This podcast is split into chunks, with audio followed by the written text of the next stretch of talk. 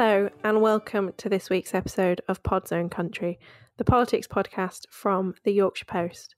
My name is Caitlin Doherty, and I am your Westminster correspondent.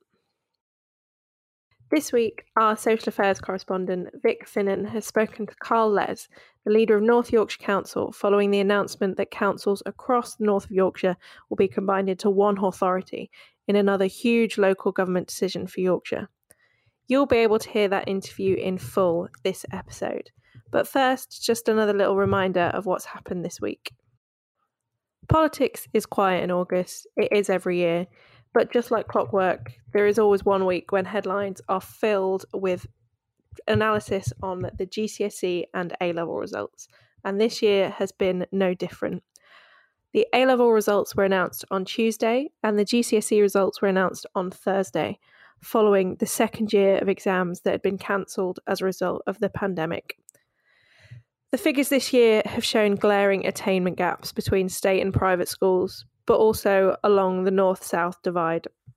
For example, nationally, almost 45% of A level entries were awarded an A or an A star grade. However, in London, this figure sat at 48%, whereas in Yorkshire and the Humber, it was 41%, and in the north of England, only 39% of entries achieve these top grades. With the government having promised to level up the nation, it will be really interesting to see how these disparities are challenged in the months and years ahead as education, just like every other sector across the country, begins its recovery from the pandemic. As always, the Yorkshire Post will continue to keep you up to date. And for now, I will leave you in Vic's capable hands.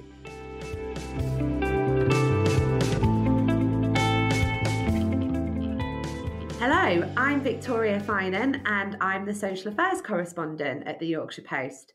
It's been a big few weeks for North Yorkshire County Council recently. For months, the council has been waiting for the government's decision on its restructure, which could eventually lead to extra devolved powers in the region uh, similar to what we've seen previously in West Yorkshire and Manchester. The decision has now been taken to abolish the seven smaller district councils, which are Selby, Scarborough, Harrogate, Hambleton, Richmond, Ryedale, and Craven, to create one larger unitary authority that will serve some 600,000 people, which was going to make it one of the biggest in the country. Now, many people might shrug and say, What's the difference as long as my bins get collected on the same day and I pay the same amount of council tax? But I'm joined today by Carl Les, who is the leader of North Yorkshire County Council, who's going to explain what this is going to mean for the region. Welcome to the podcast, Carl. Good morning. It's been a big week, a big few weeks for North Yorkshire. Uh, talk me through what's been going on. Right. Uh, well, some time ago, um, the government, in discussing devolution, uh, the, the, devolution of powers from Whitehall uh, down to uh, to County Hall, um, they had made a request of us in North Yorkshire, the seven districts and the county council, to actually consider um, local government reorganisation, uh, simplifying local government from the present two tiers system. That request um, became a requirement. Um, so we had to start working on um, developing a, a, proposal that uh, would allow us to uh, to do just that, to remove the present two tiers and replace it with a single tier of government, which is uh, the, the it's it's what happens in a lot of other parts of the country. So it's nothing uh, nothing revolutionary. It's just di- uh, very different. So we started preparing our proposal. We thought that we had a strong proposal. We wrote it ourselves. Um, just got some consultants in to double check our uh, our arithmetic and our assumptions to make sure that we weren't putting forward something that was unrealistic. Uh, but we wrote it with our professional people who actually have been delivering those services, uh, 80% by value of the services, local government services in North Yorkshire since 1974. So we felt that we had a good track record of understanding what what worked and what was uh, good and what was of benefit to our our residents and uh, and our businesses. So we developed it. As I say, we thought it was a strong proposal. The district councils developed another one, which they called the East West Split, uh, which I have to say um, we didn't um, we didn't support at all because it was splitting up the county council services into two. Um, it was moving headquarters into uh, into two areas, and it was also annexing the city of York Council against the wishes of the uh, of the York councillors. Um, so rather a shotgun uh, marriage that um, was always going to be fraught with difficulty if it went ahead. Uh, so as a it's a very long long answer. I'm sorry, uh, Vic, to, the, to your, your short question. But, uh, you know, we we did all that. We put forward the proposal. It was up to the Secretary of State to decide, and the Secretary of State has decided that our proposal, um, and we've seen the uh, calculations that the government have done on our proposal, our proposal was seen to be uh, by far the better proposal put forward. And so that is what the uh, minister intends to enact through Parliament in the course of the next few months.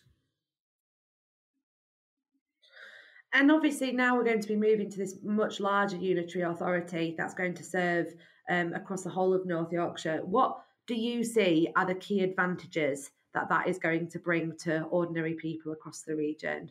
Well, I just need to remind you, uh, Vic, that actually we've been delivering 80% of those services since 1974 anyway on that footprint. Mm-hmm. So, in that respect, it's not a new, huge authority. The, North Yorkshire is already a large authority delivering uh, a large amount of services across that footprint. What is going to happen now is that we will the new authority because it is a new authority. It's not uh, it's not the county council taking over. It's a new authority based on the county mm. council boundaries. Um, th- that new authority will do all services, um, including the services. And we've never criticised our district council colleagues for the services that they've delivered, but what will be mm. different. Mm. And I think in your introduction, you said, well, what difference will it make to um, uh, residents. Well, actually, there won't be a lot of difference at the at the point of delivery. You know, our social workers are still going to be doing the job that they do. Our um, highways maintenance people are still going to be mending potholes, and the district council um, employees presently will still be emptying the bins, still be running leisure centres, still be doing planning applications and the like. It's just that it all comes together in one authority rather than eight. And I know from my business experience that you know, if you have duplication, you have increased cost or you have an unnecessary cost. So we will be able to take cost out of the organization. And I think that will be of benefit to protecting services going forward. Um, and there will be less confusion. You know, how many times have you heard people say, well, I wonder which council to contact then? You know, I've got a problem, but who do I, who do I ring? Well, with this, you ring one number, you ring one council, you contact one council, um, and I just think it's it's so much more um, efficient. Mm-hmm. Now, you touched on this earlier, Carl, but the district councils, with the exception, I believe, of Hambleton District Council, did put up an opposing um, proposal for how they wanted the new unitary authority to work. So they talked about splitting Yorkshire down North Yorkshire down into east and west. So you would have had York, Scarborough, and Selby and Ryedale on one side, and Hambleton, Harrogate, Craven. Um, I think I've missed one out. Richmond on the other side. Um, obviously, the decision was made that that proposal had been rejected. How do you, from a county council level, propose to work with district councillors who perhaps are feeling very disappointed around that, perhaps may even be considering challenging that decision? Well, I would hope that um, nobody will challenge the decision because we can't. Nobody can challenge the actual decision that the government has made. You can only challenge the way that the government actually made that decision. So you could have a judicial review into the process, but actually, you know, I think the government did follow all the uh, the guidelines that they set down that they would consider as part of that process. But it is the it we have to accept it is the right of a a, a, um, a district council that is uh, aggrieved with the decision that they could do a judicial review into the process. But I think that judicial review would fail mm. because I think the government have followed the rules that they uh, that they set down. You're right, though, that we have to work together. And I've been at great pains uh, to reassure ministers and our MPs, five of whom actually supported our, our proposal. Um, so I've been at great pains to reassure them and the community at large that we will work together. The county council officers and uh, members will work with our district council colleagues to develop the smoothest transition possible from the seven districts and the county council to the new unitary authority. And I have to keep stressing it is a new authority, it is not a county council takeover. Uh, but, you know, we wrote the winning proposal, so I think it would be rather perverse if the things that we put in that proposal are not the things that are then recommended through to the um, to the new authority to take on. But at the end of the day, it will be for the new authority to decide exactly how it's going to work, where its headquarters will be, uh, what its title is going to be, if there's a new logo, if there's um, various other things that have to change. Uh, we can't bind that new authority, but what we can do is make very strong recommendations to it that this was the winning proposal. You know, these are the things that we want to see in place. Mm. So, would your recommendation be to whoever is on that new authority, whoever leads that new authority, that to retain, for example, the headquarters at County Hall in Northallerton? That would be my recommendation, um, but it's not. Um, it's about having a headquarters somewhere, uh, but also remembering that decisions aren't necessarily made at headquarters. You know, decisions can also be made at local level. And one of the points that we made in our uh, proposal was the fact that we would guarantee that there would be main offices in every part of the county, and there would also be local offices as well. And presently, we have a lot of officers and a lot of staff working across the whole 3,000 square miles of North Yorkshire, and decisions are often made in local offices by local managers employing local people who are actually getting out there and delivering the services down your street and actually sometimes into your house. Mm-hmm. So, talk to me a bit then. We've we, we, you've touched on you know the futures of the new authority in terms of what even what down to what it might be called are unknown. Something that has been you know mooted again and again is the prospect potentially of this leading to greater devolved powers in North Yorkshire, similar to what we've seen in West Yorkshire. Of course, you know, we saw the election of the first Metro Mayor in in West Yorkshire earlier this year with Tracy Brabin, and in Manchester with Andy Burnham. What what would you like to see happen going forward in terms of making sure that North Yorkshire has a voice on the national stage? Well, it's it's interesting that you mentioned two um, Metro mayors um, who are representing um, areas which are uh, very large um, in terms of population. You know, Greater Manchester and um, now West Yorkshire. Um, I look at something closer to hand, um, just north of us, which is the Tees Valley Combined Authority, and that's chaired by uh, Ben Houchen. And I see how Ben has um, revitalized the, uh, the, the, the Tees Valley. Um, and he's doing some very, very um, excellent things with the economy um, and with uh, social matters in, in, in the Tees Valley. And I would like to think that we could have somebody with an equally strong voice for York and North Yorkshire. So when we started this process some time ago, and let's remember the whole principle of LGR, local government reorganisation, um, was about allowing us to deliver devolution. And part of that devolution was the fact that we'd have a combined authority with an elected mayor. And that strong voice would then be speaking up for York and North Yorkshire in the same way that Mayor Houchen does for Tees Valley. And I think even um, Ben. Houchen's opponents in Tees Valley would recognise the fact that he does deliver and he certainly has the ear of government. And I, I would like to think that um, mm. we would move to an elected mayor position, a combined authority between the new um, new North Yorkshire Council, and I think eventually that, that, we are going to have to come up with what the name is going to be. Um, but I would hope that we keep North Yorkshire in that name um, because our research in developing our proposal said that people identified very strongly with North Yorkshire, and especially businesses identified. They, they'd like to be able to say, you know, we brew beer in Masham in North Yorkshire. It, it was a good brand that is recognised. Mm. Uh, I, I, think we can fairly say it's recognised globally. Um, North Yorkshire certainly recognised uh, yeah. nationally. So um, I would like to th- to think that we will have that um, elected mayoral role in the future, speaking up very strongly and getting devolution, not just extra money into York and North Yorkshire, although there is a, a pot of money called gain share, um, which the mayor um, actually gets to spend, uh, but also getting decision making in more closer to the uh, to the people in, in York and North Yorkshire. Mm. And you know, obviously, we're, we're talking. This is go, this is some way ahead now. We're talking it's going to be 2023 before the new authority comes to power.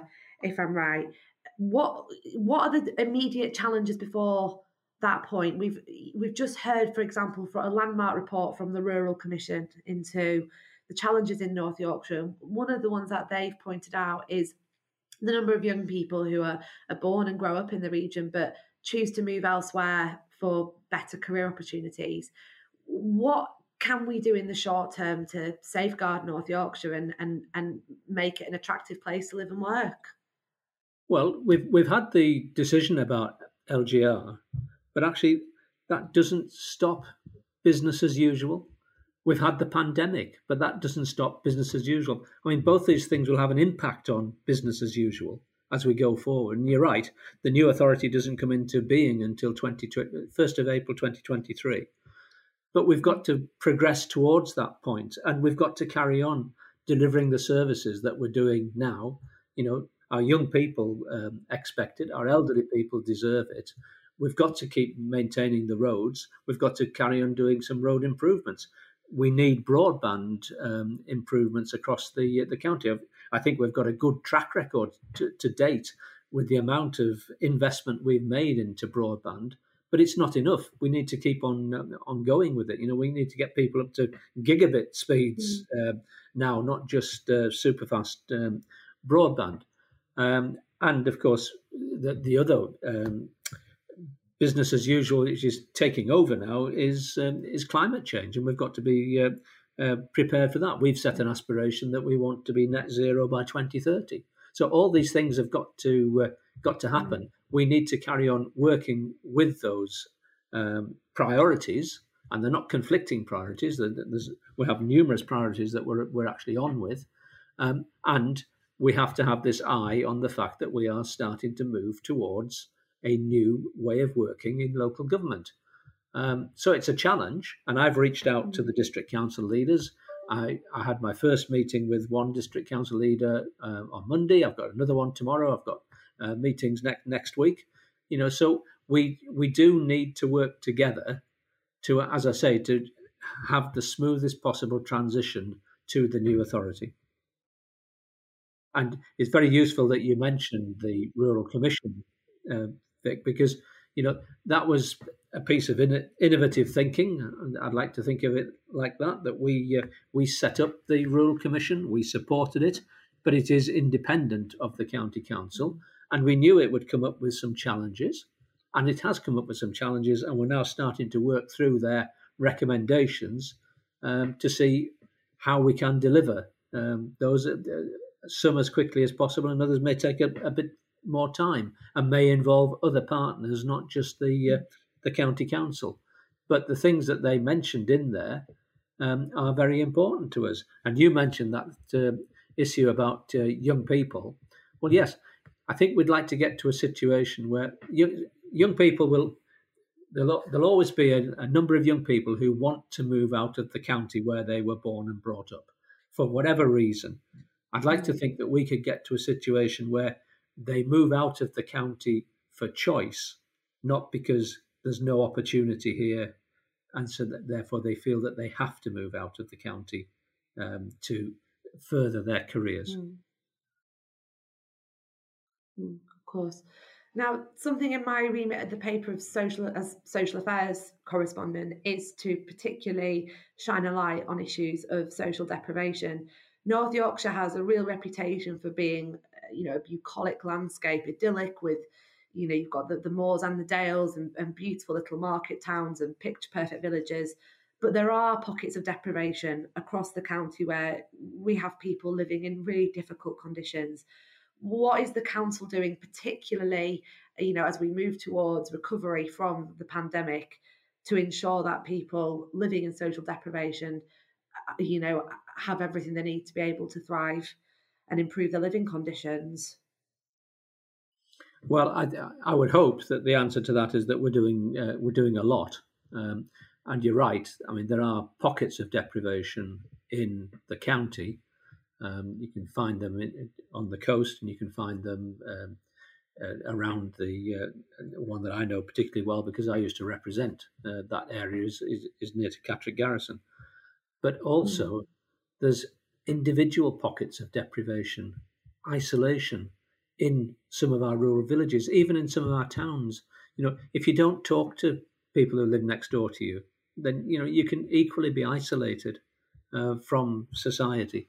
So I think we've got a good track record, and I mm. think one thing that's come out of the pandemic, if there is a positive that's come out of the pandemic, is the community spirit that we've been able to work with, um, and the teams that we put together under our banner of stronger communities, which has then worked with community support organisations that can be large or can be actually very small and I think we have mm. shone a, a light on these issues of uh, of deprivation, and of course, one of the biggest things we can do um, to overcome deprivation is to make sure that our economy is as strong as it can be.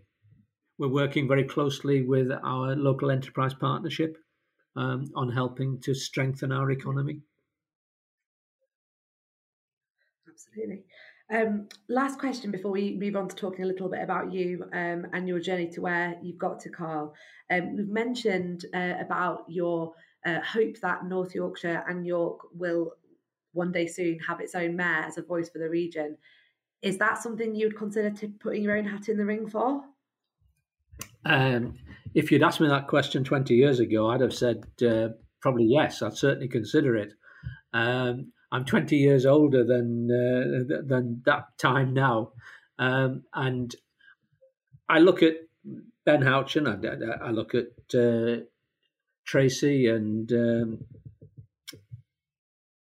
Andy. Sorry, I forgot Andy's name. Then how could I forget Andy Burnham? Um, I mean, one one feature that you see in all the elected mayors around the country at the moment is that they're all very very energetic and I just wonder whether I would have the energy uh, to do that at the moment. You know, I, I think I'm coming towards the uh, the end uh, of a useful life rather than uh, being in, the middle of it. So I've, I've said publicly it, it's not something that I would be uh, putting my name forward to. I'm very I'm very happy to be the leader of North Yorkshire County Council. Absolutely. Well, I mean, I I would say you're doing um, a, a, marvelous job. If you if you if you're in, in, if you're saying you're not being as much energy as you used to as you used to do, you're doing a marvelous job at showing otherwise. so, um, so we'll talk a little. Um, we'll talk a little bit, Carl. Then, kind of moving on from that, I guess talking a little bit more about you know yourself and your journey up to being the leader of North Yorkshire County Council. Um, so my understanding is you you, you know you, you've you were a successful businessman in Leeming, isn't it, near Northallerton? Leeming Bar. Well, Leeming first, Le- and then Leeming Bar. Leeming Bar, and and what attracted you from that point into local politics? Um, it was almost by accident. Um, we had a planning application that was going in at the time, um, which didn't actually come to fulfillment until sort of 30 years later. Um, when when they first started talking about um, mo- building a motorway on the A1 rather than the trunk road. Uh, my parents had set up a very successful um, business on the side of the A1, um, and I inherited it in 1988 when sadly both of them died um, uh, within a short uh, period of time uh, from each other. Um, I mean, my, my father was Polish, came to this country at the start of the war, um, and uh, quite a remarkable uh, story that he had in escaping from the Germans and getting to this country. And then um, he stayed in this country, met my mother, who was English, and they married. And my grandmother found them a small business in Leeming Village. Um, it was called Jock's Cafe at the time, uh, but they renamed, they bought it, renamed it Leeming Cafe, and it was a it was a lovely little business. It was a gold mine. Um, you know, on the side of the old A1, people hadn't travelled in all the war years. They started to travel again, um, and we made a lot of money. Then the bypass was announced um, around the three villages of Leeming Bar, Leeming, and Londonderry, and my dad decided he would try and build a business on the bypass, which he got permission for. So he did, and then in 19 after 1988 it was announced i think 1991 was the first time it was announced that there was going to be um, a motorway from London to Newcastle. So the A1 in our part of the world was going to become the A1M. So I decided I would like to hmm. turn our trunk road service area, which was a cafe, motel, shop, and filling station, into a proper motorway service area. So I went and talked to the um, local council about it, Hambleton District Council, and I kept going to meetings where they were talking about um, the future of um, of roadside businesses in Hambleton, etc. And I realised that actually I knew a lot of the councillors. Um, and, you know, I'd lived in that part of the world all my life, so I'd grown up with some of them, um, and so I sort of had conversations with them and chatted with them and thought, well, this this sounds quite an interesting activity that they're doing, but never thought about standing myself. And then one day, having left um, it was actually a Britain in Bloom award that the council had put on. And I went down because none of my management team actually want, wanted to go to it. They said, "Oh, that, that's much more your scene, uh, boss. You go to that." Um, so off I went, and as I walked out, um, I walked out with a, a lady who said, um, "Have you ever thought about standing for council?" And I said, "No, never." Um, and she said, "Oh, we, said, we need younger people. I mean, younger people. I was I was forty years old at the time." She said, We need younger people to, to stand. Um, will you consider it? And I said, Well, you don't know what my politics are. And she said, Well, you're successful in business. I think you're probably one of us. But actually, I've got. Um, I've only got five opposition seats here, so even if you weren't, it wouldn't matter much. Um, so you know, think about it. Well, the following day, the Conservative agent rang me and said, I understand from the leader of the council you're going to stand at the next election. So I'm coming around to sign you up. And that was it. So I I was elected to Hambleton District Council in 1997. Um, and quite enjoyed myself, um, at, you know, learning a new um, a new set of skills. And then two years later it was the county council election, and I'd said, you know, did did anybody want me to stand for the county council? I was quite interested. I'd been doing some work with um, officers from the county council on a project called the Yorkshire Pantry, which is about food and drink retailers in North Yorkshire. And I quite enjoyed their company and the, the things that they were doing. Um, and so I was recruited to stand for Catterick. Um, and it was a Lib Dem seat. And they actually thought I might get the result a bit closer. Well, actually, I won it. And I've kept on winning it, you know, ever since. So uh, so in 1999, um, I joined a very small club that day, which was New Conservative Winners, because that was the day of the Tony Blair national election landslide. Um, and I said to, uh, to the people who had been out helping me, I said, I'm not even going to go to the count. I'm going to get drubbed. You know, the Tory party's been wiped out. Anyway, I thought, well, because people had voted for me, it's only right that I should go and, you know, stand there and lose and then lose gracefully. But actually, I won. So then I just got involved with the county council, and I was invited to uh, join the uh, executive of the county council a year later, purely because um, one of the older members of the county council had got um, a cancer, um, which had, he had to have an operation for cancer, and he was going to be off for a year. So two of us were asked to carry out his duties for that year, and then I just stayed on the executive after that. Was deputy leader to John Weighell for a number of years, um, and then stood five years ago for leader.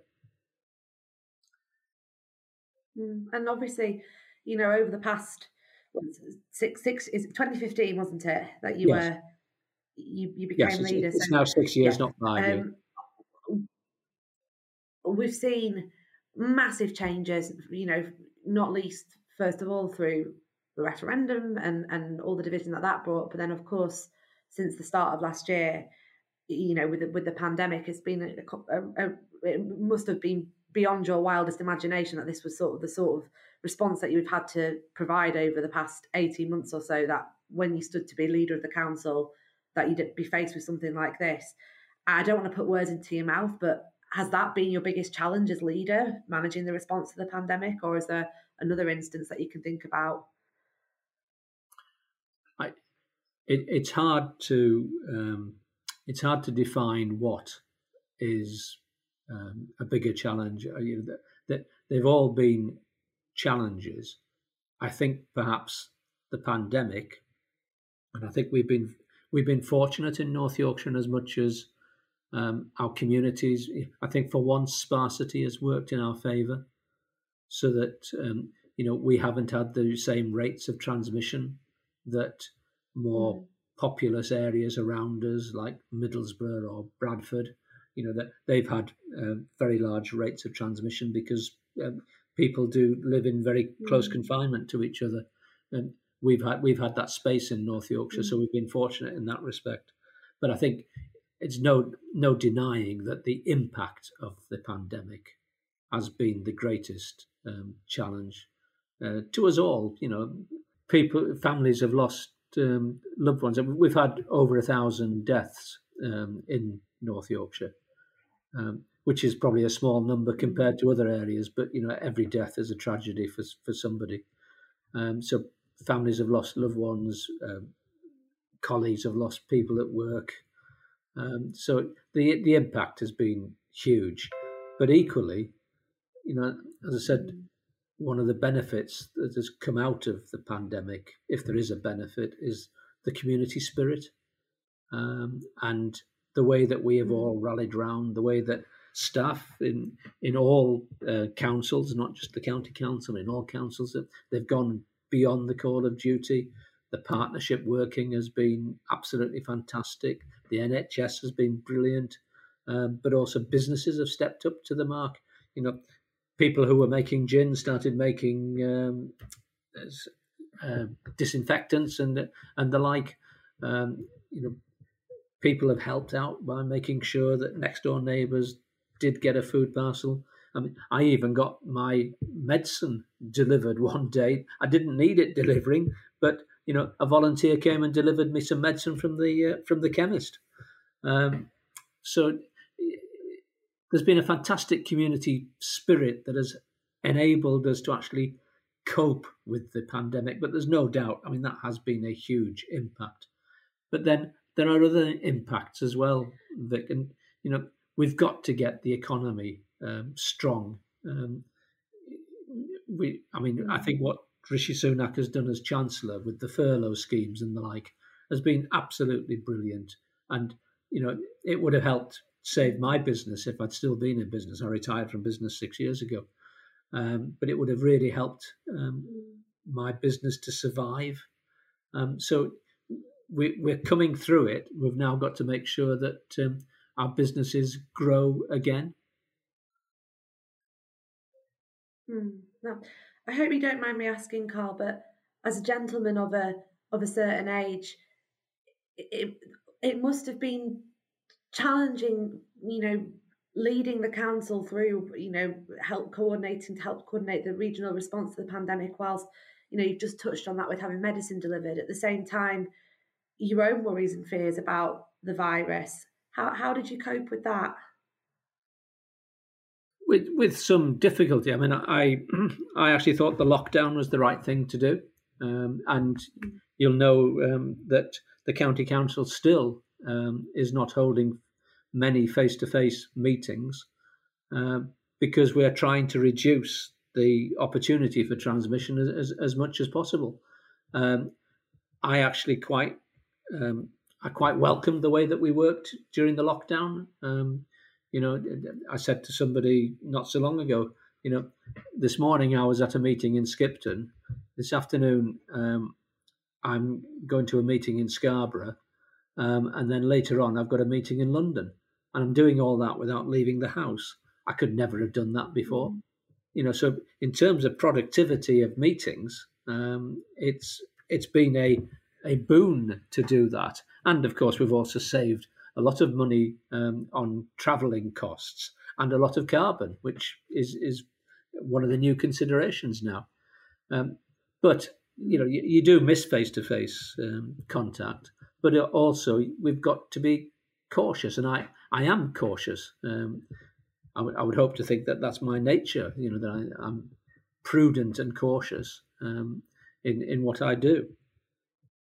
Mm-hmm. Um, and obviously, you know, we're now nine months, I think, into the into the mass vaccination effort. Um, I am assuming you've had both your vaccines. Where did yes. you have them? Yeah, and because of my uh, my age and the fact that I am type two diabetic, although with diet and exercise we've managed to uh, get me back to almost pre-diabetic status, which um, I'm very pleased about. Um, but um, you know, I will be up for my booster jab, um, and I've always had the flu jab for the last ten years. I, th- I think the vac- vaccination pro- program has been an absolute um, success story, um, and I think those people who've been involved in it at whatever level should be heartily congratulated on getting it done. I had my own, um, in fact, both vaccines actually at the um, mass vaccination centre at Askham Bar in York, uh, run by Nimbus Care, and it was absolutely faultless the whole way through. Um, so, um, would encourage anyone listening who's not already gone and booked for their vaccinations to make sure that they get them if they're eligible. Um, we've touched on already, Carl, that you've got something as well of a fascinating family history. Um, now, I understand from what you've said that your dad made something of a great escape almost from the Nazis back at the start of the war. Um, I think listeners of Pod's Own Country would love to hear a bit more about uh, your dad's uh, nerve and, and, and, bravery in managing to make it over to Britain at what was such a, a treacherous time. Yeah. Um, well, I mean, he was he was born and brought up in, in, in Poland. He did his national service, um, and then just before the Second World War started, all the uh, all the reservists were called up again because they knew that there was likely to be a war. Um, and he was a sergeant um, in the in the army in the tank uh, corps. Uh, eventually became sergeant major, but um, he was certainly he was in charge of a few men at the start and as he said, um, on the 1st of September, the Germans invaded. Um, his troop advanced um, 100 yards to meet them, got hammered by them, and then started uh, retreating after that. And eventually they became captured by the, uh, by the advancing German troops. And they were put into a, a field which was surrounded by barbed wire um, fence. Um, and they were sitting there quite dejected because you know their country had been invaded. They'd had a battle. They'd lost it. So they wondered what was happening next. A german officer came uh, with his big black mercedes staff car and he got out um, started walking around the uh, the field looking at all these dejected poles. And his driver stood by the car and lit up a cigarette and was just sort of waiting for his uh, officer to come back so my dad said to three of his colleagues, "Come on, let's go." So they they hit the uh, the driver over the head, jumped in the car, and drove out of the gates, and off they went. So that and then they did a journey from Poland into Czechoslovakia, into Romania, Bulgaria, uh, Yugoslavia, Italy. They, they, they swapped the car in Czechoslovakia with a doctor, and he gave them his Fiat some new, some spare tires and some extra petrol. Um, so they could go further than uh, than they might have got in their big black Mercedes staff car. My dad always said he wondered what happened to that, that doctor when the Germans took that part of Czechoslovakia and found the doctor driving around in a German staff car. Uh, but anyway, they they escaped and they made it. They, they were heading um, to Spain because they knew that if they could get to Spain, Spain was still a neutral country, and they would um, be interned in Spain. And as they were going through the south of France, heading to Spain, somebody told them, and these are four Poles who between them could speak Polish very well, a little bit of German, and a little bit of Russian. But that, that was the only languages they spoke. And somebody in France told them that there was a British destroyer in the harbour at St Jean de Luz fishing port just south of Biarritz. So instead of going to Spain, they went to St Jean de Luz and managed to persuade this uh, destroyer captain that they were all round good eggs and they should be allowed to get on the ship and go go back to England with him. Um, and this was at the time when the English press would be running stories about Germans parachuting into um, England dressed as nuns. Um, you know, so how on earth they managed to persuade this destroyer captain that they were bona fide refugees from the Polish army? Anyway, that they did, and they got to Southampton, and then they were sent up to Scotland, where the Polish army in waiting was starting to be formed, um, and they moved from. Uh, it was um, Crawford on the side of the uh, A74, um, where they lived for a, that winter in tents. Um, and then they moved to Blairgowrie um, in outside St Andrews. And my dad always said that he went to St Andrews University. Well, he did, but um, only because the classrooms were empty because all the students were away um, in the RAF and the Navy and the Army.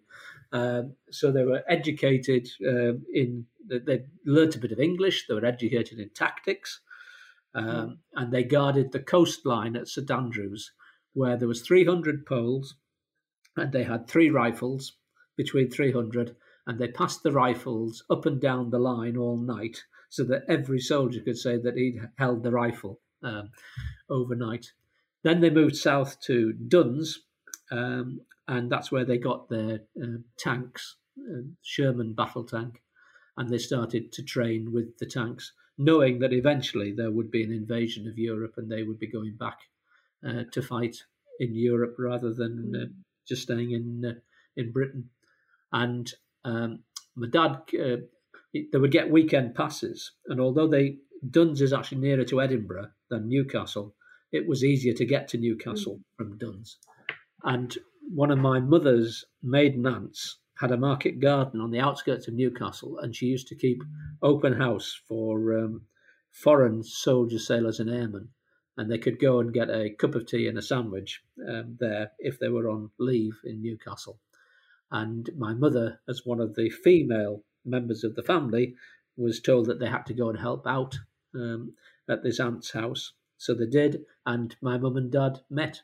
Um, and then they were my mother was living at Bamburgh at the time in a small hotel that my grandparents owned.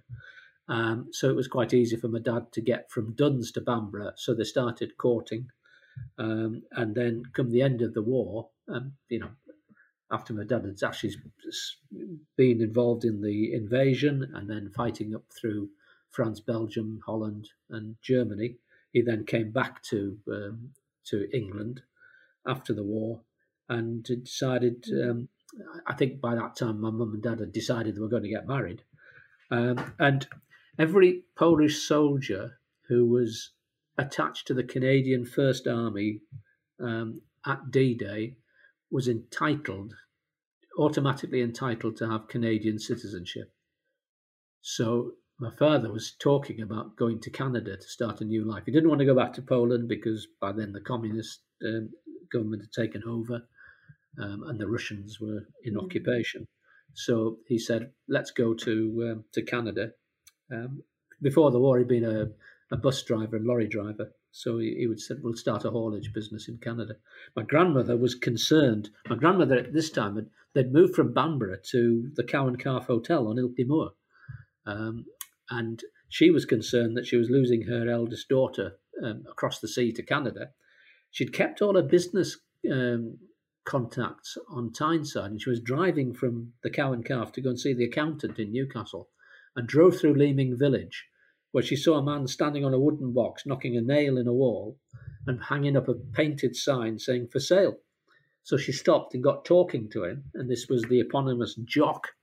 And Jock had decided he was going to sell his business after the war. He'd made a small fortune after doing egg and chip suppers for the uh, Air Force at RAF Leeming. He opened at five and closed at six and did 250 egg and chip suppers every night.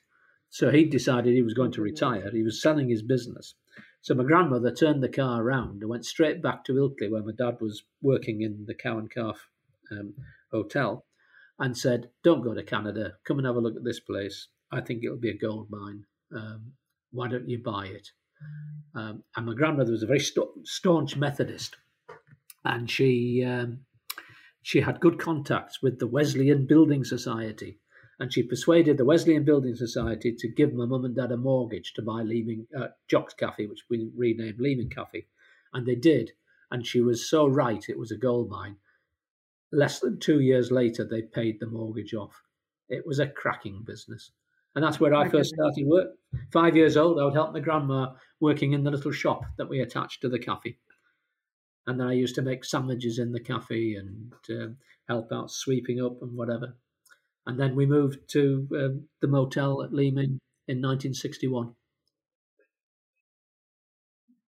It's, it sounds like you know you're incredibly proud of of well both of your parents, but of your your dad in terms of you know everything that he had to do to get over here, and then in, in building up the business. What do you think he'd make make now of you? You know, rising to be one of the most, you know, having the highest levels of of local government in North Yorkshire. What what do you think he would have made of it?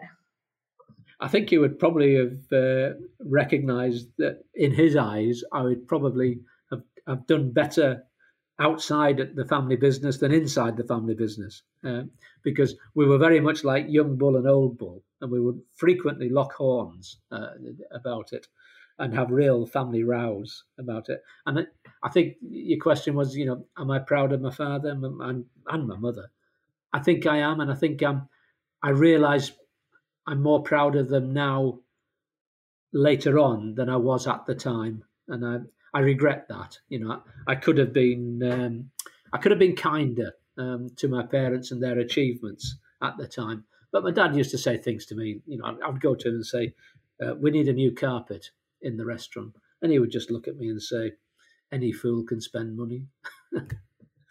and um, you know, then a couple of weeks later, he'd say, um, "I've been thinking. Um, I think we need a new carpet in the restaurant." so, but um, and you just have yeah. to sort of nod and smile and pretend that you hadn't pointed that out two weeks ago. So oh, it's it's it's a wonderful story, um, and sounds like you could make you could make a book and a movie out of your dad's journey. I, I, I wish he'd written it down because actually, what what we did in 1968 um, until 1967, he was still classified as a deserter from the Polish army not just him, I mean, along with anybody else who hadn't gone back at the end of the war. So if he had gone back to Poland, he would have been arrested. In 1967, the government mm-hmm. realised that there was a lot of expat Poles living around the world who had been very successful. And if they allowed them to come back, then they would want to come back and they would want to come back and spend money in Poland. Um, so they changed the law. So in 1968, we went back to visit his family for the first time um, since he'd left in 1939. Um, by that time, his mother had died, you know, so we had to go to the, the family grave in the little town where he lived. Mm. Um, but we met cousins and uncles and aunts and all sorts. But we also did more or less the journey that he did in 1939. And even in 1968, in a modern car with plenty of money um, filling stations every 10 miles on main roads and like it was still a difficult journey to make so how on earth they managed to do it so mm. successfully in 1939 i i don't know and i really do wish he'd actually had written the, the story down because I'm only remembering snippets of it now, and we've got one or two photographs. Somehow they managed to take photographs on en route. Um, you know, I think somebody must have taken it for them. Um, but an incredible journey, and I just wish we had a, a more detailed record about it. Mm-hmm.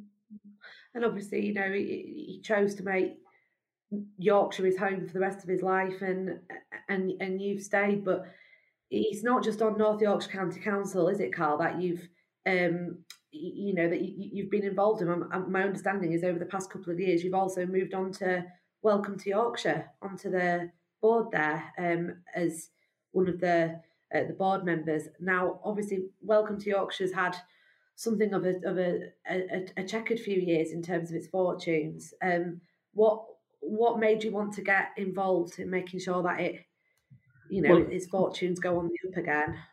Yeah, I mean, I've, I've been involved with um, a tourism promotion um, business ever since it was set up in 1974. It was actually set up by the county council um, in hmm. offices mm. that the county council owned in York.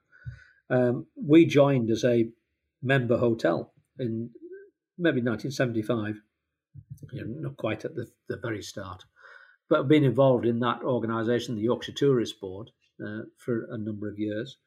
Then actually um, stood as a private sector member of the and got on to uh, one of the committees um, and worked with Sir Thomas Ingilby um, on the marketing and promotions, um, marketing and operations um, subcommittee, um, and then actually became a board member as a councillor um, in the old tourist board days, and then it became Welcome to Yorkshire when Yorkshire Forward put in six million pounds worth of investment into it, and at that time, then um, I wasn't successful in um, carrying on on the board. Um, I did apply, but um, I was replaced by somebody else. And then eventually um, another vacancy came up and I've come back. I mean, I think the tourism, the visitor economy in Yorkshire needs an organisation like Welcome to Yorkshire.